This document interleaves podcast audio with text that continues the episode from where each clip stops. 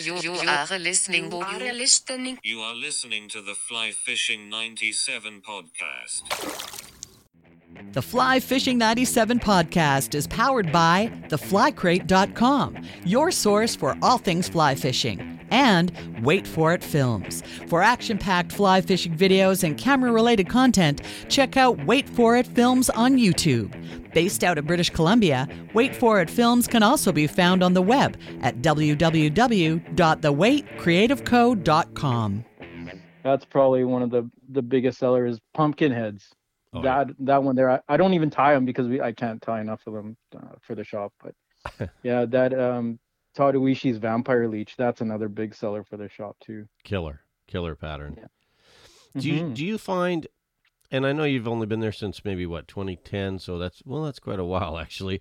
Um, Yeah. Have you seen a lot of trends developing in flies, Bob? Like as far as you know, you see you've seen the emergence of the the boobies and the blobs and the fabs and the you know patterns we weren't fishing really that long ago. Where are we going these days? Like what's hot? We're going to lures. It looks like, but with the colors and the types of material that's happening. Yeah. um yeah it's i don't know like i from what i see it's rare to actually see new kind of natural patterns coming out everything is just like bright and flashy it, i don't know it's like the disco era of of fly fishing right now like everyone just wants something big and bulky and flashy to catch fish but it's that type of fishing too right like it's that uh, Yeah. high d line stripping quick it's it's it's so uh, like like thrilling i guess or you know it's just it's so awesome the take is great I like that. I'm gonna, I'm gonna, I'm gonna steal that. The disco era. so it, it feels like that though right like it's Yeah. just it's too flashy yeah. Well, and and you know what? In my mind, it is. It's the overwhelming amount of new materials. So it's like we're oh yeah we're. I, I start moving those. You know how you have those racks, those sliding racks in your shop. Like Yeah. Like I think most people don't even move those things. It's like you start moving those. It's like, well, actually, this comes in like seventy-eight different colors and 12 different sizes and it's like oh I, I don't even know how this is just me personally looking at a wall going i don't know how a fly shop makes money because to have all these Oh my God, materials yeah. right? I mean yeah you're Mhm. going to sell a lot of peacock herl you're going to sell a lot of utc blacks utc 70 black. But when, when i go in there like I, I bought something off you last week. I think it was amy's and no it was a chernobyl tapered medium foam cutter. And i'm like there's no way in hell he's got that. But you you had you had it. You had it. Yeah. And that was because of That- this this tying thing I'm doing. I'm like I'm finding I'm getting outside my comfort zone. Do, do you find that um, getting outside your still water comfort zone improves your time? i oh for sure. 100% yeah like uh, being able to tie dry flies for the river it brings a whole different element. Like all of a sudden they have to be like almost perfect and pretty. Like they have to look like a real natural bug. I find that when those river fish they're just they're a different beast on their own. They like things that look pretty natural to them so. Yeah, yeah, no. whereas for i sure. can i could throw on a really random bright green chronomid, you know like i don't know purple chronomid. i'm like i've never seen this before but it'll catch a ton of fish We have got Bob Batista from Kelowna, British Columbia, head minion at Troutwater's Fly and Tackle on the podcast coming up next. I want to thank the top 10 cities for listening this week. Thanks, folks, for all the downloads. Really appreciate it. Seattle, Washington in the top spot, followed by South Jordan, Utah, Spruce Grove, Alberta, Canada, Bellevue, Washington, Austin, Texas, Vienna, Austria, Abbotsford, British Columbia, Fairfax, Virginia, Murau, Austria, and Vancouver, BC. Thank you so much, folks, for all the downloads this time around. Bob is coming your way next. Welcome to the Fly Fishing 97 podcast, featuring interviews with passionate people within the fly fishing industry. We focus on guides, conservation, resort managers, gear, and talented fly tyers bringing usable information to fly fishers. The Fly Fishing 97 podcast is brought to you by The Fly Crate. TheFlyCrate.com is your source for all things fly fishing. The Fly Crate offers a monthly fly club. We select patterns every month for your home waters. With membership, you'll receive flies created to match the hatch in your area, along with the Fly Crates Guide magazine. The convenience of having flies delivered right to your door. Some sweet stickers. Discover new patterns and start stocking your fly boxes now. TheFlyCrate.com.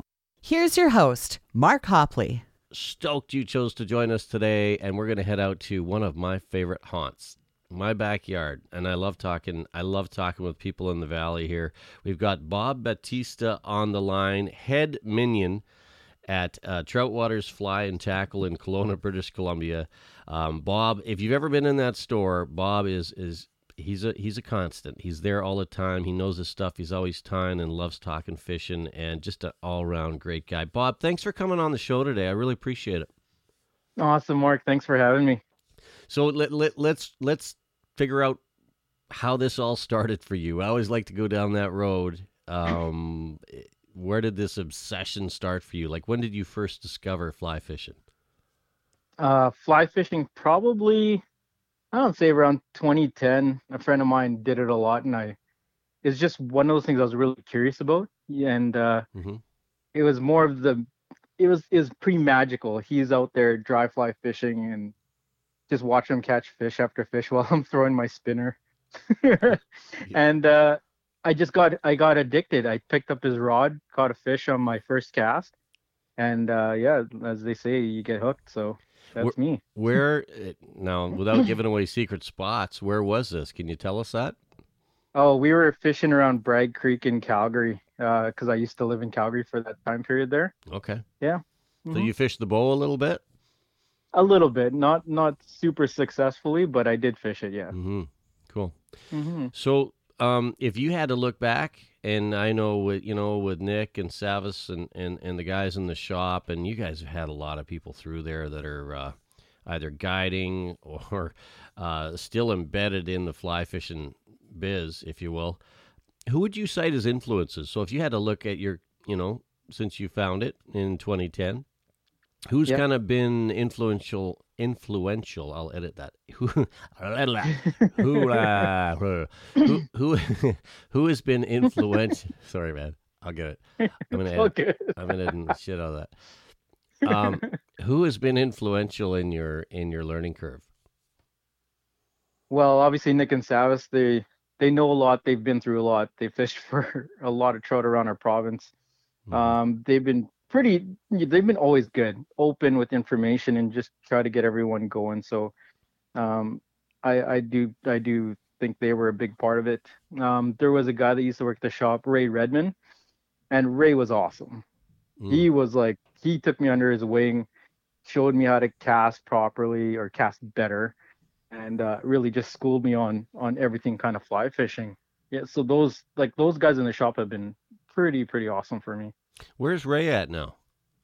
Uh, Ray left the shop a couple years ago, and he's just kind of he's pursuing more of his passions. Like he's golfing a lot more and Yeah. having having more fun. Is he out in Alberta? No, he's here. He's still in town. Okay. Yeah, yeah. Okay. Um. So, I mean, anytime I go into your shop, and trust me, your shop is my shop. It is. It is.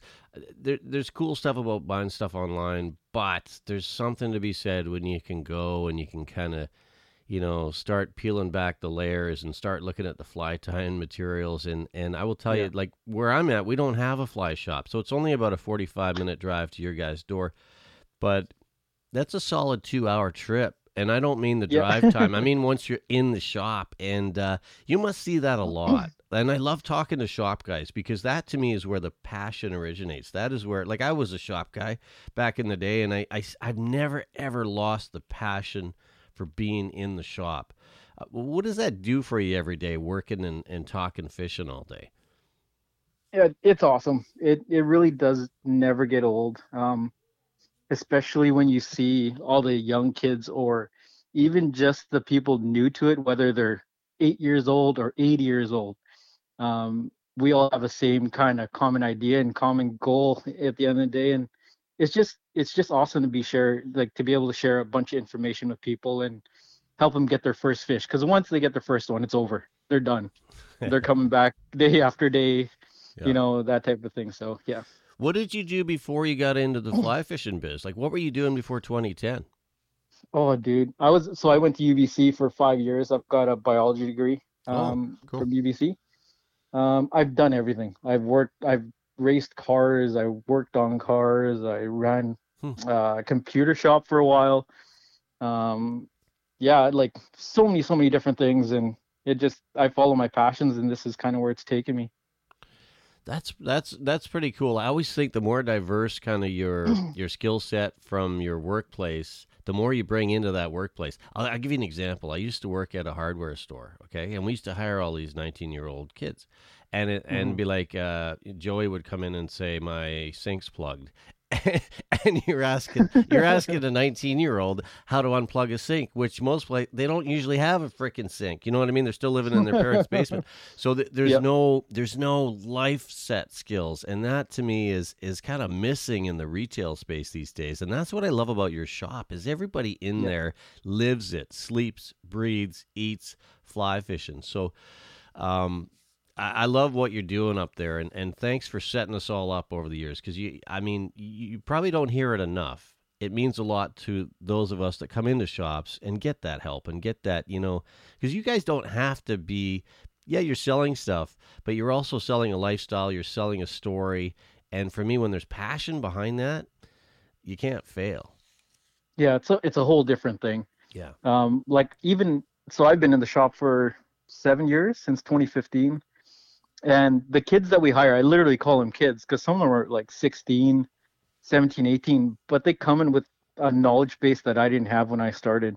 Hmm. They are in it. Like you ask them questions and they're telling you how to do things, and it's pretty amazing. It, it's so cool to see the passion through them too. Well, I used to go to your shop when it was in West K. Okay, we're going back Oh, yeah. a long time here. but I also remember dealing with uh, uh, probably a 17, 18 year old Jordan Ulrich. Yeah. And- You know what I mean? I, I think that Nick and Savas have a real platform there for, for people to getting into the industry, and I think that's pretty cool. But what I want to do, Bob, is I want to get to know your day to day in and around Mhm. uh, Kelowna, kind of your your a feel for your neck of the woods. You ready for a few random questions? of course. Yeah. Let's talk tunes. So if if you're headed to your favorite Stillwater, what's playing in Yeah. the truck on the stereo? Um, 90s hip hop. yeah, that's me all the way to the bumping all the way to the lake. That's that's what I like. so you enjoyed the halftime Super Bowl show. You know, I missed it because I just I was driving back from Calgary. I haven't had a chance to watch it, but uh, yeah, it's definitely on the menu here. So Yeah, I- think you'll like that. One go to fly pattern. So if you are reaching for a pattern in your box more often than not, and I know this is a crazy, crazy question because we, we fish chironomids, leeches, damsels, Exactly. mays. But if you had to pick one, Bob, like if you had to narrow it down, say nothing's going on, what are you pulling out? oh, it's it's just a simple black leech with a gold bead. Black leech gold. Now is this um is this balanced? Is it just a uh, No, just just standard one. Hmm. Just you know, a little bit of marabou in the tail, uh, a little bit of semi seal in the body, and a gold bead, and Hmm. you work that thing, you'll catch something. is that on a indicator? Uh, it'll probably be on like a like a slow intermediate, like a 1.5 sink type thing. Okay. Yeah. Hmm. Like it. Favorite place to talk fly fishing. So this is this is probably an easy one for you because it's your everyday. But if is it the shop? Is it social media? Is it a fly club? Is it you know where do you get your fix when you're not on the still? uh, I don't know. Like when I'm not on the water, I, it would probably be the shop, but you know, like I do answer all the a lot of Instagram and a lot of Facebook for their shops, so you know, I get all those questions too, which is pretty awesome because you get a bunch of random questions that you don't think about. Yeah, fair. Yeah. Yeah. Are you a sports guy? So I always like to figure out somebody's feel for sports. Like, are you a hockey guy? Um, if you're pulling for a team, whether it's Yeah. you know pro, college, uh, amateur, uh, whatever, wh- who you, who are you cheering for? Well, I I watch a ton of hockey. Um, I love I love hockey. I grew up in Winnipeg, so at heart I'm a Jets fan. But Mhm. since I moved to to BC, I watch a lot of the Canucks, and uh, yeah, I cheer for the Canucks. Yeah. As hard as that is sometimes, but I still do it. I feel that. Who's your favorite? who's your favorite jet of all time? Oh, it's got to be Dale, Dale Hawerchuk. Oh, of yeah, course. You're Yeah. going to old school for sure. Yeah. I thought you were going to say like uh, Tim Kite. Could be Selanne. What Yeah, it could have been Selanne too. Tim so. Kite or uh, I'm trying to think. I'm trying to think. Some, oh, Ty, Ty Domi. I mean, he was pretty tough. Oh, he was pretty good. yeah. Uh, you guys had a lot of tough, tough guys out there for sure. Um, Yeah. I think that's a uh, a Manitoba thing. Let's. I think he had to be tough. those mosquitoes are so they're the size of pie plates, right? They're brutal. They're Oh, brutal. yeah. Brutiful. That, well, that's a new word. I like yeah, they're Bru- brutal. brutal. What's the biggest lesson you've learned on your fly fishing journey? So I know this is a big question, but if you had to Yeah. take a look back, why do you do what you do? What does it bring into your world? For me, honestly, it, it just it's peace. Um, you know, busy mind and that kind of thing. When I'm fishing, that's it. Like it's it's tunnel vision. I just fish. I'm always trying to figure out how to catch a fish, and uh, I I love it. It's the challenge of it too. So yeah, that's that's what I look forward to every time I go I go fishing. So you've had a lot of kind of incarnations job wise. What is the Mhm. best job you have had so far? Oh, easily this. Really? There's no easily this. Like Hmm. I've had the corporate jobs, I've done that kind of thing, and and the pressures of the sales side of thing, it's I hated it. So Yeah. uh, working for Nick and Savis, it's like, man, it, it's family. Like it really, it's really a good family vibe, and Yeah. it's easy. Yeah, Yeah. it's so easy working there. What's let's flip the coin.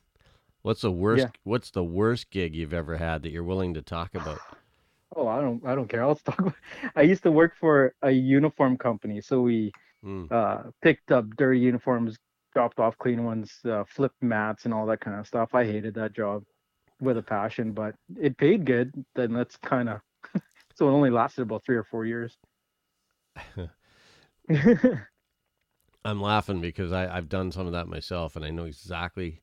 You'll laugh. you know I- what I mean? Well, you know, when I was like 19 out of high school, I worked for this guy that had a laundromat. He started this laundromat, and he's like, "The money's in the sheets." So I, he, he had me I heard that too. he had, he had me going around to all these hotels and we're we're, we're in like you know a, a tourist destination so it was big business but it was like I- i was collecting 30 sheets man it was not it was not it was not the dream job if you know what i'm talking about no, I've but- I've sort I've sorted those dirty sheets. Uh, trust me, from yeah.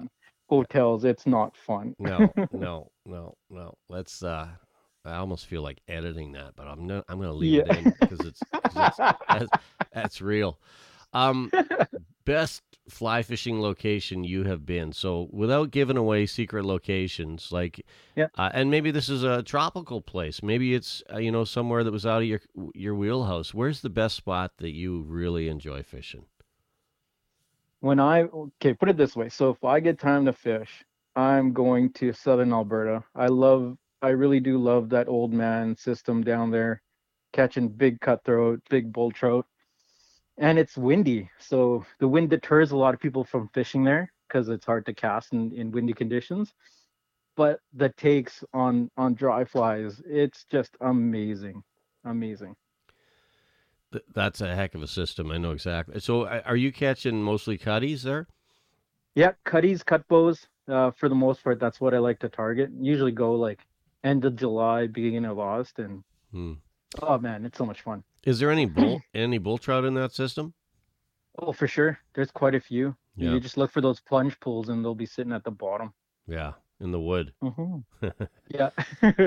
Yeah, right on.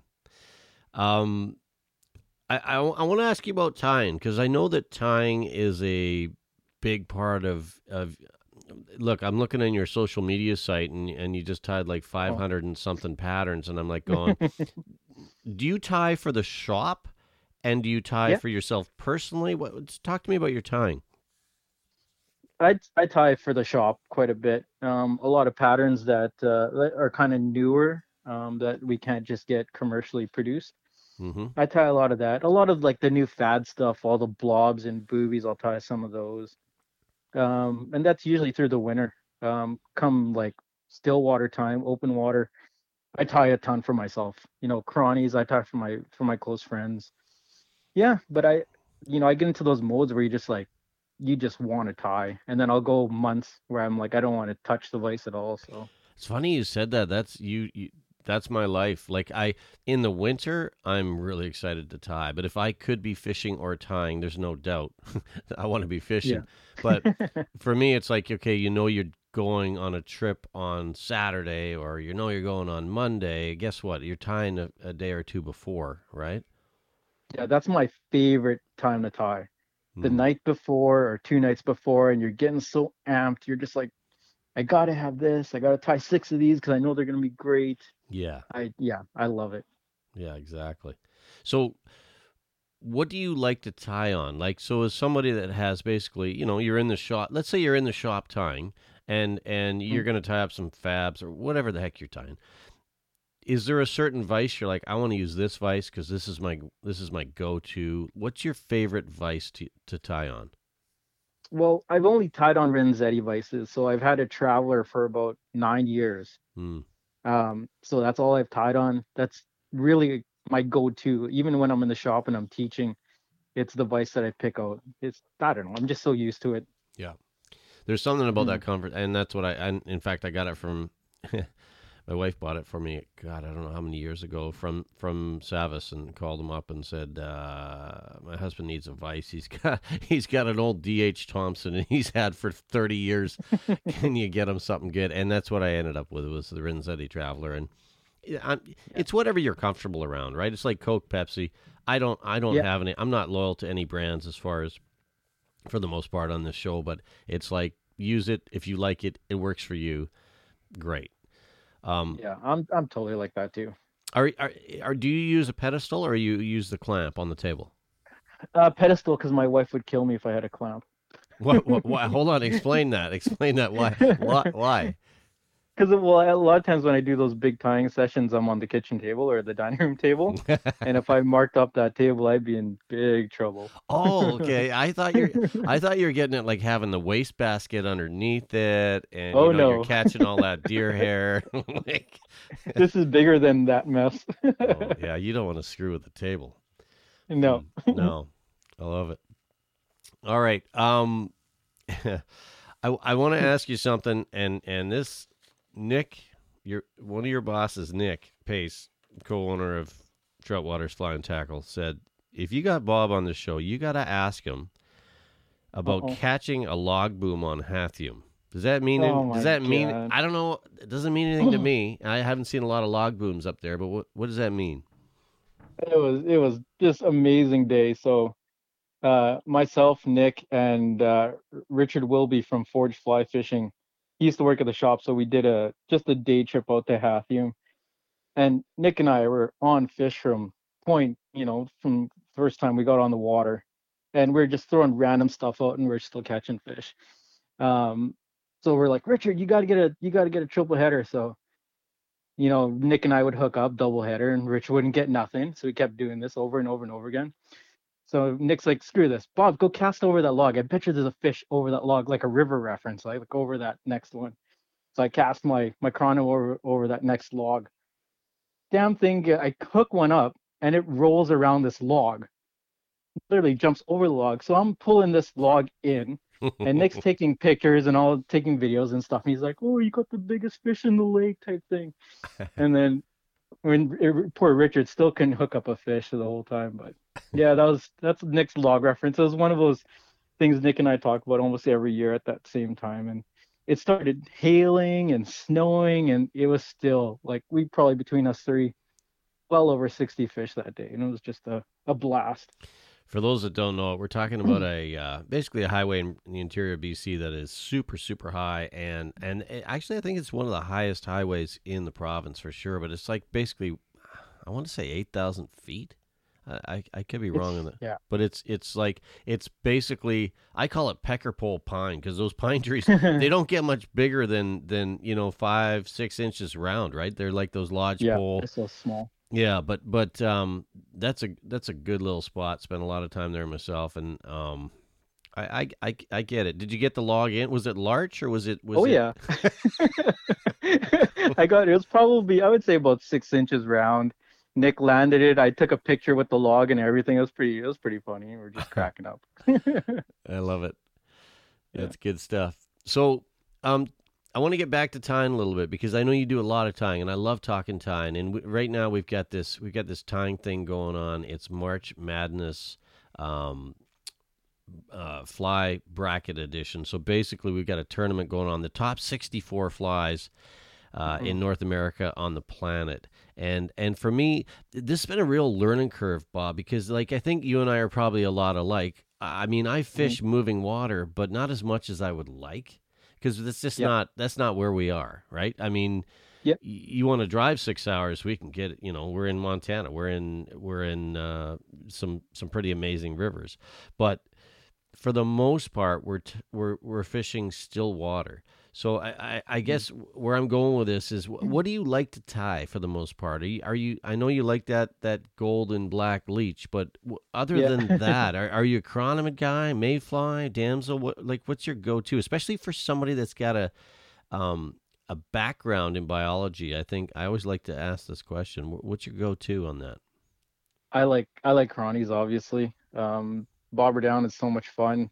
Hmm. Um, but I also like fishing a lot of damsels. I I, I figure like I, I tie a lot of things that mimic like a damselly leech pattern, um, and really really simple sparse patterns too. Nothing too crazy. Um, I'm more function over beauty type deal. So Okay. I tie a lot of like micro pine squirrel leeches with a little bit of a damselly type, you know, head type deal. So Ooh, I like the sound of that. yeah. If, if um if you're tying something for the shop, more often than not, what pattern are you throwing out there? Like what are you what do you Oh, my- always what do you, by that I mean what are you always selling? What are you running out of? Oh, so you know, Brian Chan's Ruby Eye Leech. I can't tie enough of those damn things to you know to, to keep the shop stocked. That's probably one of the the biggest sellers. Pumpkin heads. Oh, yeah. that that one there. I, I don't even tie them because we I can't tie enough of them uh, for the shop. But yeah, that um Tadawishi's Vampire Leech. That's another big seller for the shop too. Killer. Killer pattern. Yeah. Do you Mhm. do you find and I know you've only been there since maybe what 2010, so that's well that's quite a while actually. Um Yeah. have you seen a lot of trends developing in flies, Bob, like as far as you know, you see you've seen the emergence of the the boobies and the blobs and the fabs and the you know patterns we weren't fishing really that long ago. Where are we going these days? Like what's hot? We're going to lures. It looks like, but with the colors and the types of material that's happening. Yeah. um yeah it's i don't know like i from what i see it's rare to actually see new kind of natural patterns coming out everything is just like bright and flashy it, i don't know it's like the disco era of of fly fishing right now like everyone just wants something big and bulky and flashy to catch fish but it's that type of fishing too right like it's that uh, Yeah. high d line stripping quick it's it's it's so uh, like like thrilling i guess or you know it's just it's so awesome the take is great I like that. I'm gonna, I'm gonna, I'm gonna steal that. The disco era. so it, it feels like that though right like it's Yeah. just it's too flashy yeah. Well, and and you know what? In my mind, it is. It's the overwhelming amount of new materials. So it's like we're oh yeah we're. I, I start moving those. You know how you have those racks, those sliding racks in your shop, like Yeah. like. I think most people don't even move those things. It's like you start moving those. It's like, well, actually, this comes in like seventy-eight different colors and 12 different sizes and it's like oh I, I don't even know how this is just me personally looking at a wall going i don't know how a fly shop makes money because to have all these Oh my God, materials yeah. right? I mean yeah you're Mhm. going to sell a lot of peacock herl. You're going to sell a lot of utc blacks utc 70 black. But when, when i go in there like I, I bought something off you last week. I think it was amy's aunt no it was a chernobyl tapered medium foam cutter. And i'm like there's no way in hell he's got that. But you you had you had it. You had it. Yeah and that was because of That's- this this tying thing i'm doing. I'm like i'm finding i'm getting outside my comfort zone. Do, do you find that um getting outside your still water comfort zone improves your time i oh for sure. 100% yeah like uh being able to tie dry flies for the river it brings a whole different element. Like all of a sudden they have to be like almost perfect and pretty. Like they have to look like a real natural bug. I find that when those river fish they're just they're a different beast on their own they like things that look pretty natural to them so yeah yeah no for whereas i can I can throw on a really random bright green chronomid or you know like I don't know it's purple chronomid. I'm like I've never seen this before, but it'll catch a ton of fish. Well, it's funny you said that because that's for me. Purple, black, and blue are the three colors.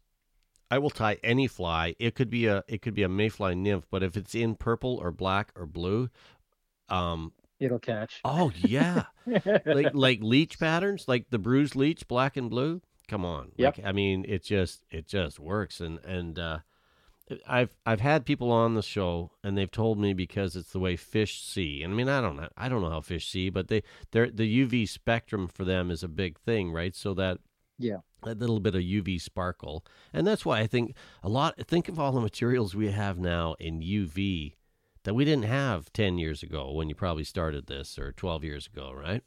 Yeah, It's, it, it, it's so different now. yeah. Like they they're able to incorporate UV into everything, beads to peacock. Even peacock herl and marabou have, you know, UV capabilities and, and built into their material. So Yeah. yeah, it's amazing what they do with all this new material. And you know what kills me is it used to be if you wanted to find out how to tie a fly, you would go down to your local fly fishing club and maybe every Wednesday, the third Wednesday of every month, mm-hmm. there'd be a little session you could kind of figure it out. But now we just go on YouTube and we you know you type it in and there's 17 different variations.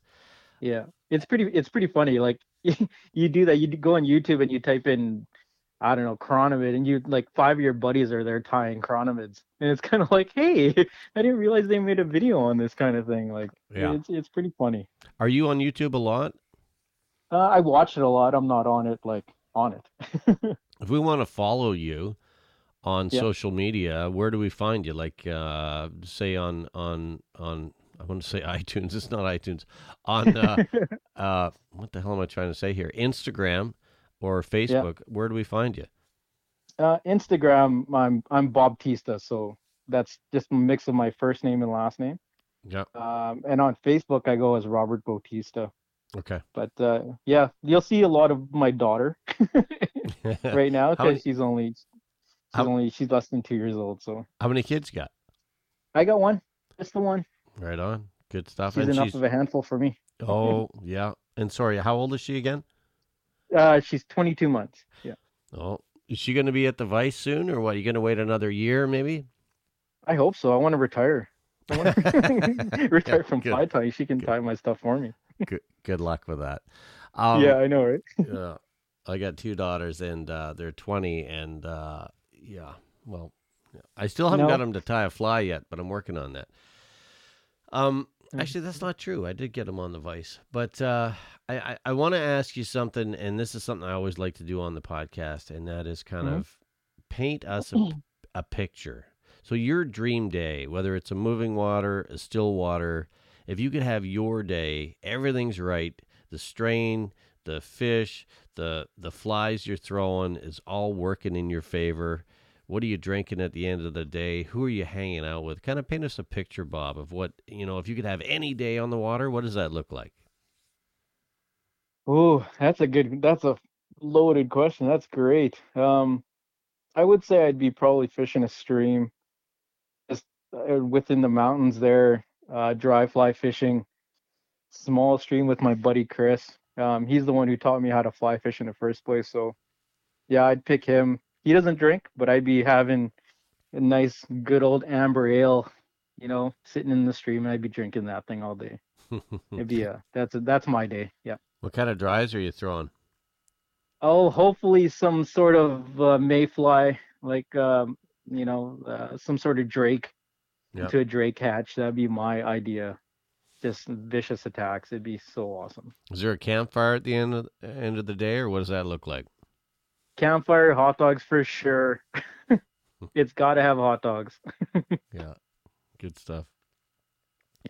Is there anything in your mind in the world of fly? Because as somebody that works in a shop, you see it all, and I think a lot of us are kind of, you know, we tie, we get out there, we may go to a shop, but as somebody that sees all these customers coming in all the time, what people are looking for, what people are doing, the latest trends, is there anything in the world of fly fishing that kind of irks you that goes, man, we need to do this better, or more of this, or whether it's conservation or social media? Is there anything that kind of irks you about what's going on, or are we just kind of in a in a good spot right now?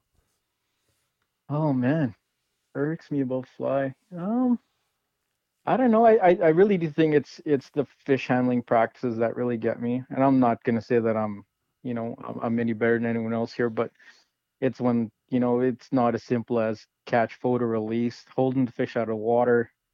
That really gets me. Like especially in in in wild streams where we have, you know, we have to protect these populations of fish that are they're so endangered.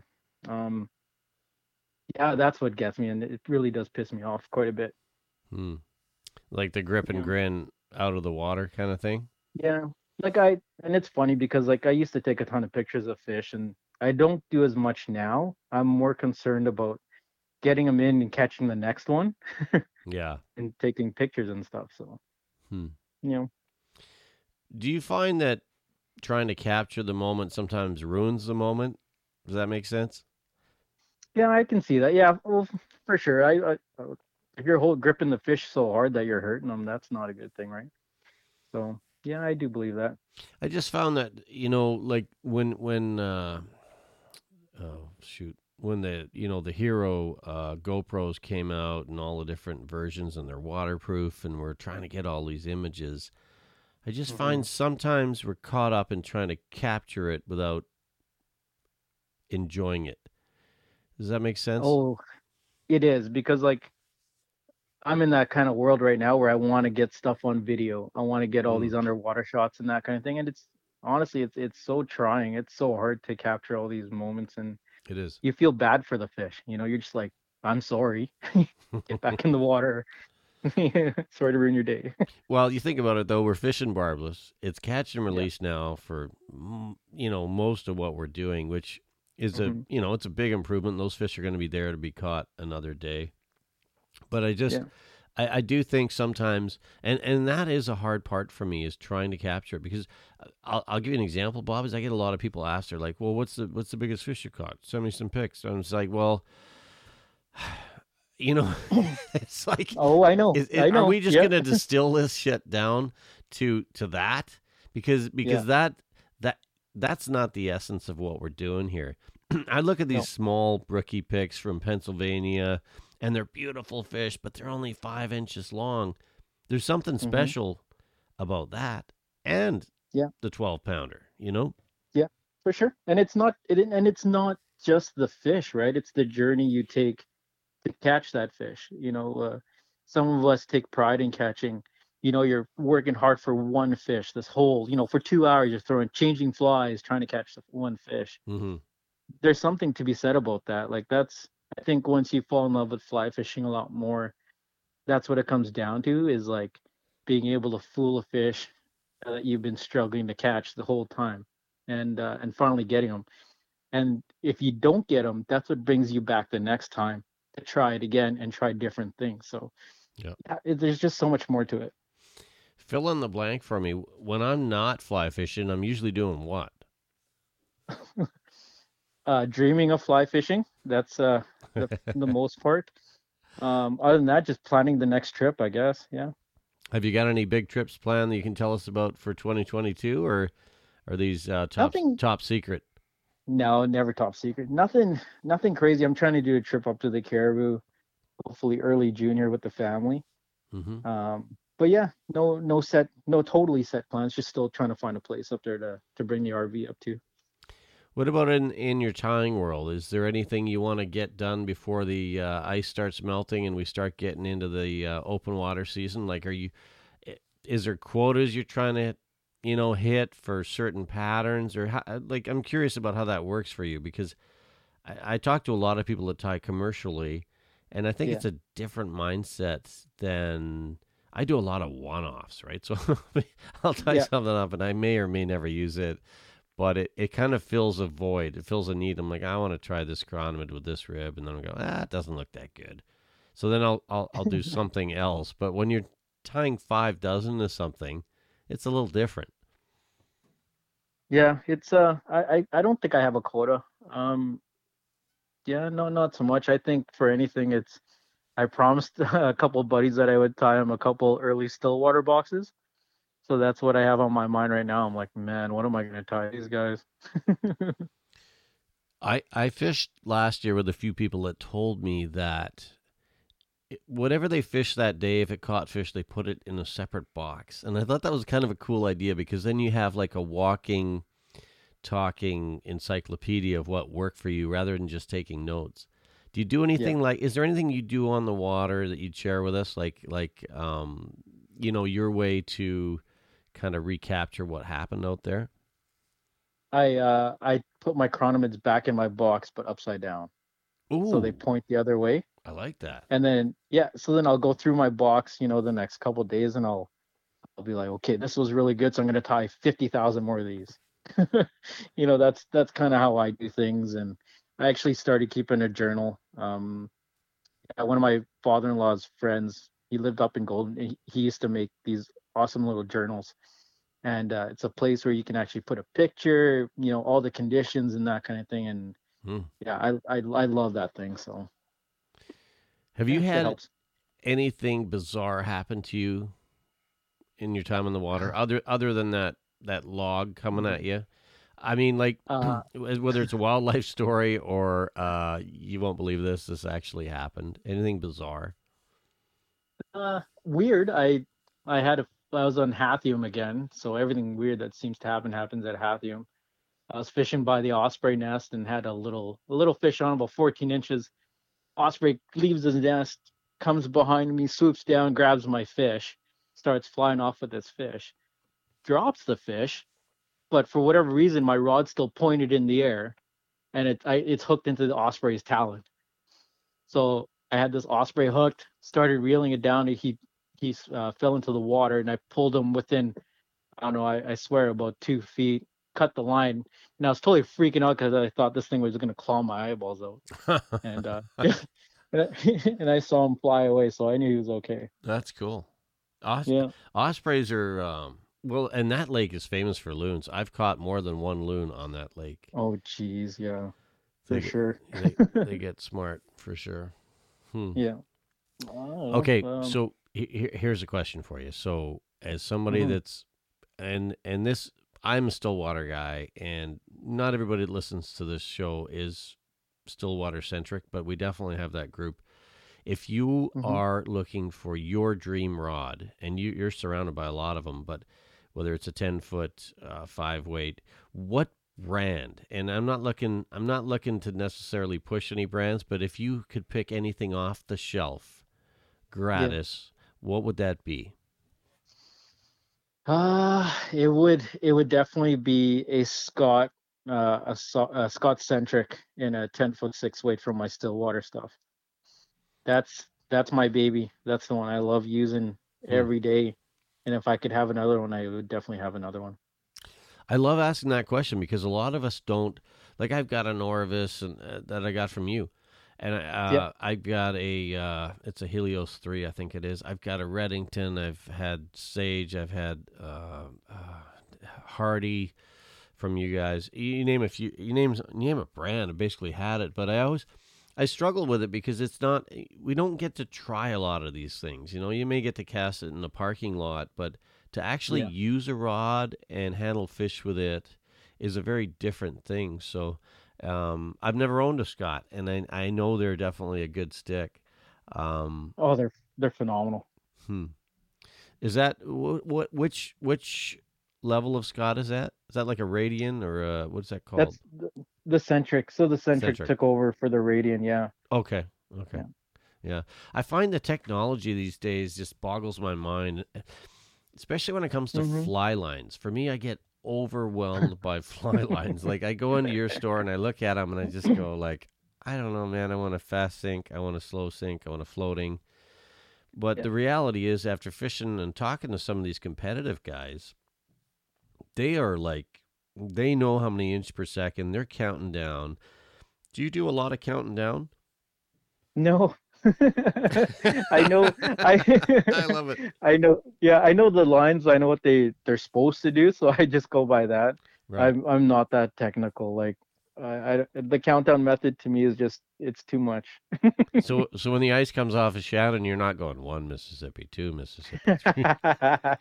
three. Hell no. you, you got you got the Indy out there, and you're like, I got this black leech with a gold bead, and it's it's going gonna down. get him. It's gonna get him. I love it. That's totally me. Yeah. I love it. Yeah, the fly lines, their fly lines are nuts now. There's so many different makes and models, and hmm yeah, it's it's tough to keep track of for sure. What's your go-to brand? Like, uh, if you had to pick a fly line, is, is it like Airflo? Is it uh, Scientific Angler? Is is there a brand that you go, wow, this is what I like to use? I'm gonna get in trouble here, Mark. No. Oh no, I can edit. I can edit. no, no, I'm just messing with you. I uh for a very long time there I've been running I ran SA for about I'd say four or five years. Mhm. And uh Rio redid a whole bunch of their lines and I've been in love with uh, their floating line as well as their sinking lines. They're just they're so good. Okay. This, Yep. But this is what I like is like there's no brand loyalty on my end, not really. Um, No, because me I'm not neither. spon- well, yeah, but you sell a lot of brands. You gotta you gotta watch your p's and q's, and I get that. But I love talking to people that fish them because um, sales reps are one thing, but people that are out there doing it, saying this is you know what I like to use. What do you like to use for thread? I'm I'm really curious about that because you tie a lot of patterns. Are you uh, UTC uh, Semper Fi? Wh- What are you using for for thread? Well, for for cronies and stuff, obviously UTC 70 is probably my favorite for for that kind of thing. Um, leeches and dry flies, like I I love this Semperfli stuff, like hmm um the Nano Silk. Yeah. Oh, it's, it's super expensive, but it's really thin, super super strong, and I just find that my flies are a lot more durable with them. It's funny you said that. Like I um I talked to somebody a while back that does a lot of tying, and, and they said you need to use the right tool for the job. And and mm-hmm. so if you're spinning deer hair, UTC is great, and that's my go-to for, for a lot of things. But when I when I when I had that Semperfli Semperfli or whatever it's called, I'm like Yep. going, this ain't gonna break. I can pull down on as hard as I want on this, right? So Yeah, and you end up cutting deer hair though. That's the problem with tying those gomphus with the oh w- with that nano silk. If you pull hard enough, you're just gonna start shearing off deer hair. well, my scissors my scissors are going like, no, no, this ain't happening. You're not you're not gonna cut this but it's funny like to me again it comes down to the right tool for the job so if you're trying to tie chironomids flat uh, that's what i like about the utc i like how it lays flat i like how it cuts with the scissors hmm given my druthers i would use that all the time but the reality is and um I can't. Like I can't when I'm spinning when I'm spinning deer hair, I'm snapping off two or three times and I'm swearing I'm getting frustrated on a on a Yeah. big minnow bait pattern that I've spent like uh, 20 minutes on. It's the worst. Yeah, I, I feel that pain too. yeah. And I, I think a lot of us don't talk about that. Like and I'm not trying to slam any brands here, but that is the key to me is find the this the type of tying you're doing. If you're really pulling down hard and you really need to cinch down and you're really you're spinning deer hair, you probably should use something pretty strong, right? yeah Hundred percent. Yeah. Yeah, it'd be nice if the threads came the same color every time you bought them, though. Well, that and and and it's confusing as hell. It's kind of like getting into the fly line world. It's like okay, um, I, I like I. I, I discovered I loved UTC, so I bought all these UTCs, but I didn't realize what the 70, whether that means denier. Is that 70 denier? Yeah. So for Yeah. me, that is kind of the sweet spot for 90% of my flies. But then you start tying really big patterns, you might want to up that, right? And For sure. and vice versa. But it's, I don't know. I- Is there a tool or something that you like to tie with that maybe not all of us know about? Like, and and you know, when you're tying in a shop, you can go, oh, I think I'm going to use that and point to the wall. And I think I I kind of have that in my house. My wife will kill me for saying this, but I have.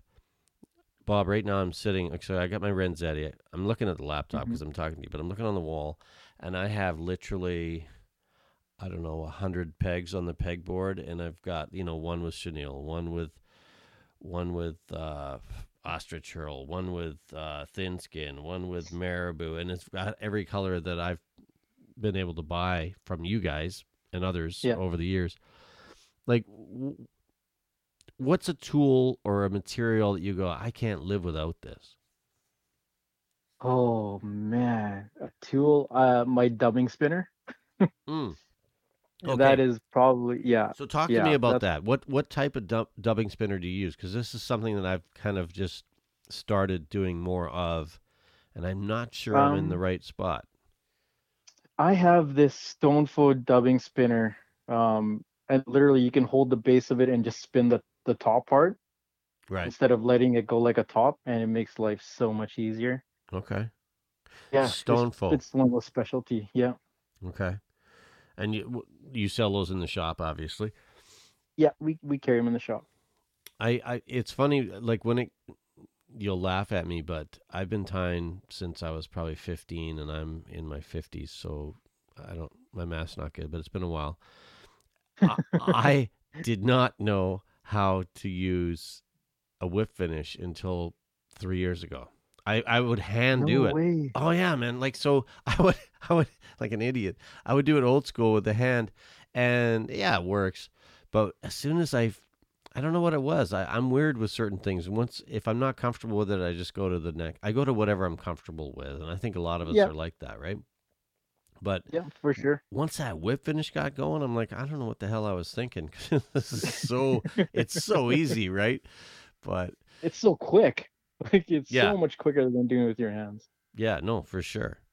So Mhm. what what about deer hair? Do you have any deer hair tips for us? Whether it's stacking, is there a certain tool you like to use? Um, I struggle with those big gomphus that we'd like to tie those deer hair gomphus because it's like a mess. And I know, okay, so you, I know that you have your your you don't have your C clamp on your table because that might get some people angry in the house.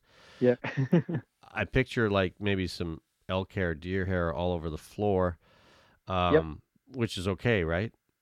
We can, Mhm, we can do course. that. Okay. yeah. um, yeah. Is there a tip or a trick for stacking deer hair or elk hair that you've come to learn? Nothing, nothing phenomenally awesome. Just No. tap it hard enough so they all line up. Yeah. What kind of what kind of thread are you using? Uh, if I'm doing gomphus and stuff, usually at like a 210 or a Danville, you know, three aught thread type thing. Um, ah, okay. yeah, if I'm tying dries, yeah, that uh, nano silk or Yeah, UTC 70. Yeah. yeah. What what's your favorite patterns to tie? Like if you're sitting there and you're going, "This is in my wheelhouse. This is my comfort zone." Oh, I love any any form of like mayfly or, or caddis. Like I, I love, yeah, like tying October caddis, especially bigger ones. Yeah. Um, like those Mikulak uh, sedges and oh, that's my go-to. diff- yeah, different types of like yeah, drakes and all that kind of stuff. I like that. When are we going fishing? Hopefully soon. like, It's pretty warm today. it was like it was crazy warm today for for for the so we're talking in uh mid February 2022 and I'm just like Mhm. looking at the mercury going this is Wow. not this is not normal right Yeah. I'll tell how, you how how warm was it down there? it was 11 Celsius and sunny Yeah. but but I'll tell you what I remember in 2015 being on Mhm. Shannon Lake Valentine's Day Fish and crawnies No way. yep 2015 look it up Oh, It was, it- yeah, yeah. There's guys are probably still ice fishing that. there's a guy, a couple guys that fell through too. So there's some open spots. Yeah, yeah, I saw that. Oh boy, oh man. Um, so if we want to, um, like, obviously you're working at Troutwater's Fly and Tackle in Kelowna, British Mhm. Columbia. I know you guys have an online store. If anyone's listening to the show in Canada or even stateside and said, eh, you know what, I want to check these guys out. Yeah. Where, where where do we find you guys on on online? Well, web our website's troutwaters.ca. Um, Yeah. On Instagram, we're just troutwaters.ca, and I believe on Facebook we're also just troutwaters.ca. So We're pretty easy. I like it. And we want to follow you on social media and all these pigs you're chasing in the interior. And I, I know you're a humble guy. Um, I think you do pretty well out there. How, how do we how do we find you on Instagram again? Yeah, you just find me at, at Bobtista, B O B T I S T A. um, yeah, I'm on there. You know, when fishing seasons get up, I'll post a bunch of different pictures, and it's kind of cool because I'll uh, I'll fish with buddies that everyone else knows, and we'll just kind of link each other, and you can follow all of us that way. Hey, listen, I'll I'll see you in the shop. I'll see you on the water, and I, I appreciate you taking the time today, Bob. I really do. Thanks for doing this. Awesome, Mark. Thank you very much. We've been chatting today with Bob Batista, head minion. That's a self title, head minion in Kelowna, British Columbia at Troutwater's Fly and Tackle. Thanks for joining us this time around. The Fly Fishing 97 podcast is brought to you by theflycrate.com. Thank you for listening to the Fly Fishing 97 podcast. Your feedback matters. Let us know if there's a person or topic you'd like discussed. Email us at mark at flyfishing97.com. Until next time, tight lines, and we'll see you on the water.